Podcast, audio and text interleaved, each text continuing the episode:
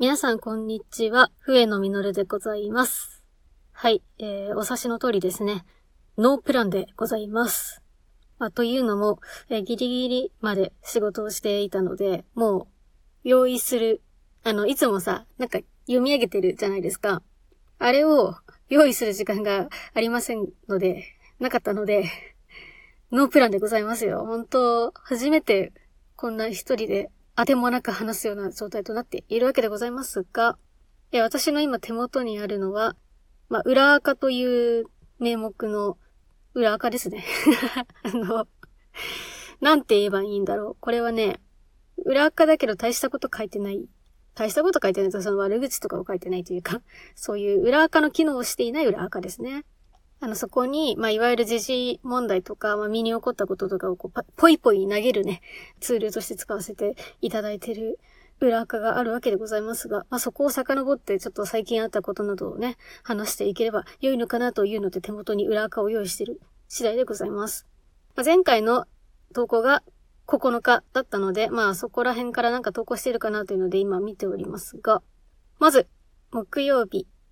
木曜日、あれですね、えー、11月12日木曜日。大変化粧映えのしない顔をしているので、キャンメイクの粉だけで1日余裕で過ごせたコスパが良いということにするとつぶやいておりますね、私。はい。だそうです。これちょっと女性陣もしかしたらあの、わかるって思うかもしれないんですけど、なんかこう、いろいろね、いわゆるその、セオリー通りに順序立てて、かっちりお化粧した日と、そんなでもなく、なんかもう、日焼け止めと、なんかこういうパウダーでパパッと済ませた顔が、あれ意外と変わんないみたいな時ってあるんじゃないかなと思っていて、多分そういうことを何気なくつぶやいたんでしょうね。はい。というのが、11月12日の笛野でございました。えー、続いて11月12日、チャモロでイケメンで性格悪いやつ見たことない絵の考察とだけつぶやいておりますね。はい、こちらのチャモロっていうエビスのあのオムライス屋さんがありまして、まあ、そこが久しぶりに空いていたというところで、まあ、行ったんですよ。で、まあ、若い男性二人かなが、こう、会話の中で、俺さ、イケメンで性格悪いやつ見たことないんだよねって言っていたのに、なんかちょっと思うところがあって書き留めてたというものになります。はい。これね、私が思うところに この人のイケメンの条件に性格がいいやつっていうところが入るから、漏れなくイケメンで性格悪いやつがいないっていうロジックになっちゃうんじゃないのっていうふうに思ったわけですよ。えー、だから、だからっていうのもあれだけど、イケメン、イケメン、えっと、性格いいやつをイケメンとしているから、イケメンは性格が良くなるってことですね。はい。これですね、あの、神の溝知るって言葉があるんですけれども、あれもあの、何でも知っている存在を神と定義したからこそ神が全てを知っているわけじゃないですか。それと同じロジックだなと思ったという話でございました。えー、続いて、11月18日、虫食わす先輩の家にお呼ばれと書いてありますね。こちらあの、たびたびウルトラボックスの中で登場する虫食わす先輩というね、会うたびに虫を食べさす先輩がいるんですけど、先輩っていうか、まあ、た、ただ年上だろうから先輩って言ってるだけなんですけど、まあなんかこの方がたびたびホームパーティーを開催されるんですよ。で、今回の場合は、あの、もともと、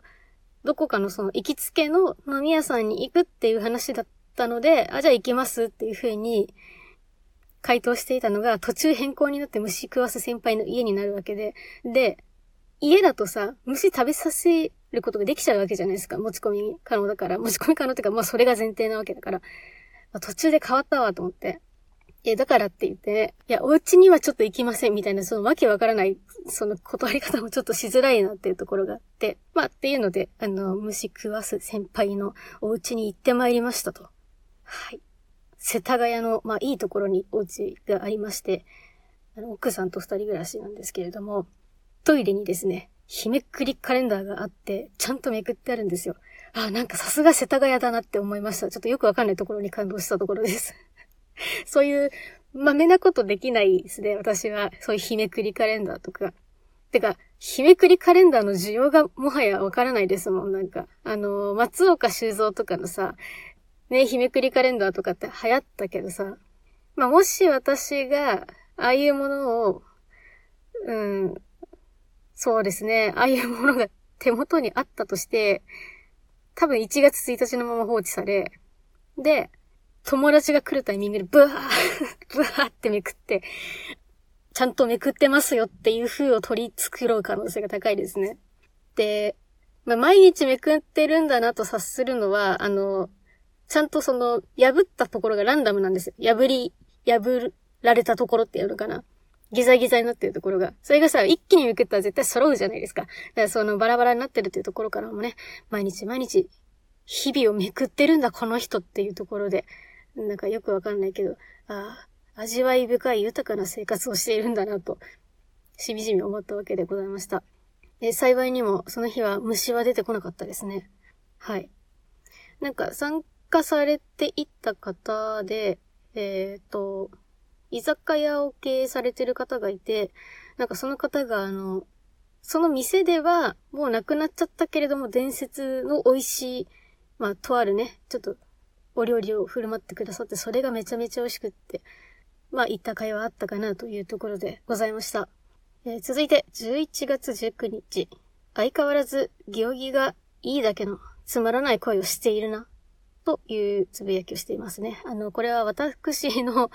歌声に関する言及です。別に、なんて言うんだろうね。まあ自分の声を聞き返すシチュエーションがあったんですけれども、こう喋ってる分には割とこう、フランクに喋れるんだけれども、なんかね、歌う時のあの、なんかこう、パーソナリティをピタッと隠す感じというか、うん、ちょっとこれ、どうにかなんないかなっていうふうに思ったっていうので多分、まあ、ポイッとね、投稿してるわけなんですけど、まあなんかその良くないところも、まあ活かしようだなっていう話なんですよ。なんか、もうここまで治らないものをなんか、治すよりは活かすっていう方なんじゃないかなとか、なんかよくわかんないけど、そんなことを考えながら、北風の中、僕は何度も何度も考えてみるなわけなんですけれども、風強かったですよね。最近風強いですよね。で、あのまあ、自分の声を分析すると、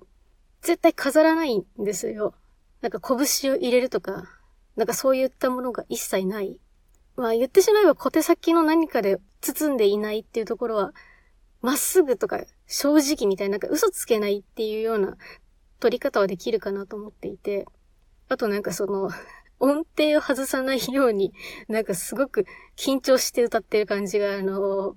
まあ、ちょっと気真面目な感じがするというか、あの、ギターを弾きながら歌ってる時っていうのは、ちょっとギターの方に、こう、エネルギーを持ってかれる分、なんかちょっと歌は、若干あれ、外しちゃっても、まあまあまあってところあるんだけれども、あの、もうハンドマイク、もうボーカル一本ってだけでやると、本当にその、なんか固く歌ってるなっていうところがあって。まあでも、嘘つけないみたいな、まっすぐなパーソナリティっていうのに、マッチする歌詞、マッチするメロディーでね、曲を作って、まあオリジナル曲でできたらいいんじゃないかなとか思った次第でございました。えー、じゃあこれで最後にしましょうか。最後。11月20日、真実の鏡って書いてありますね。これはですね、えー、会社のトイレの鏡が、なんかめっちゃ凝ってるんですけど、あの、鏡の周りにさ、あの、電気がこう、わかります？あの、ハリウッドとかの女優ライトって言われてるような、なんか電気で取り囲まれてるさ、で、肌の荒とかが丸見えのライトって言うんですかね。なんか、そのトイレに行ったついでに、その鏡を見ると、まあ自分の疲れ果てた顔が、まあ、ありありと見せつけられてちょっとげんなりするんですけど、で、その鏡って結構便利で、あの、入社して間もない頃私、まあ前の会社がブラックだったっていうところがあって、結構ね、生え際に白髪がいっぱい生えていたんですよ。で、なぜかそれがその、なんて言うんですかね、時を経るにつれて、まあ一部抜いちゃったっていうのもあるんだけれども、うん。あの、やっぱりいい環境に移ったからか、白髪がね、減ったんですよね。っていう、その白髪チェックにはすごく役立ったっていうところで、まあ、あの、自分の負の部分という いや、でも、ここは、え、あの、年を取ることを負とは言いたくないな。その、ま事実として年を取った部分っていうのを、まあ、見せ、見ることができる鏡として見ているんですよ。で、その真実の鏡を、この間、その11月20日に見たときに、なんとですね、あの、目の下に、宝毛っていうね、あの、すごいイレギュラーな毛が生えてることに気がついたんですよね。あ、なんか、あの、本当いつもの鏡では気づけないものに気づいたなっていうので、で、その宝毛っていうのは、まあ縁起のいい毛なので、あの、抜いたりとか、剃ったりとかしなくていいよと言われてるもんなんですけれども、でも、こっから生えてたかって、まあ今までだ、ね、まあ私のそんな顔近づいて見る人いなかったから気づかなかったし、誰も言わなかったんでしょうけど、まあ宝毛に気がついたっていうところで、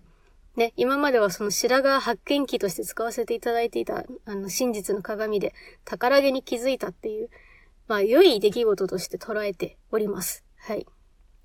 あのね、真実の鏡、一回ちょっとやりたいなと思うのは、あの真実の鏡をベースに、あの、フルメイクをしたら、自分の顔は完璧になるのか、それとも、ただの厚化粧になるのかっていうところはちょっと興味深いところだなと思っております。というわけで、えー、週刊フエノは以上とさせていただきます。いいですね、この週刊フエノのこの座りの良さは。はい、今日何の話したんだ？えー、振り返ると。まあいいや。とりあえずあの真実の鏡で宝毛が見つかったという最先のいい報告でございました。ちょっと、ほんと最近この原稿を作来るね、時間がないので、来週もこのなんかこう、だらっとしたスタイルでやらせていただくのかなと思っております。お相手は私、フエンのミノルがお送りしました。それでは次回のウルトラボックスでお会いしましょう。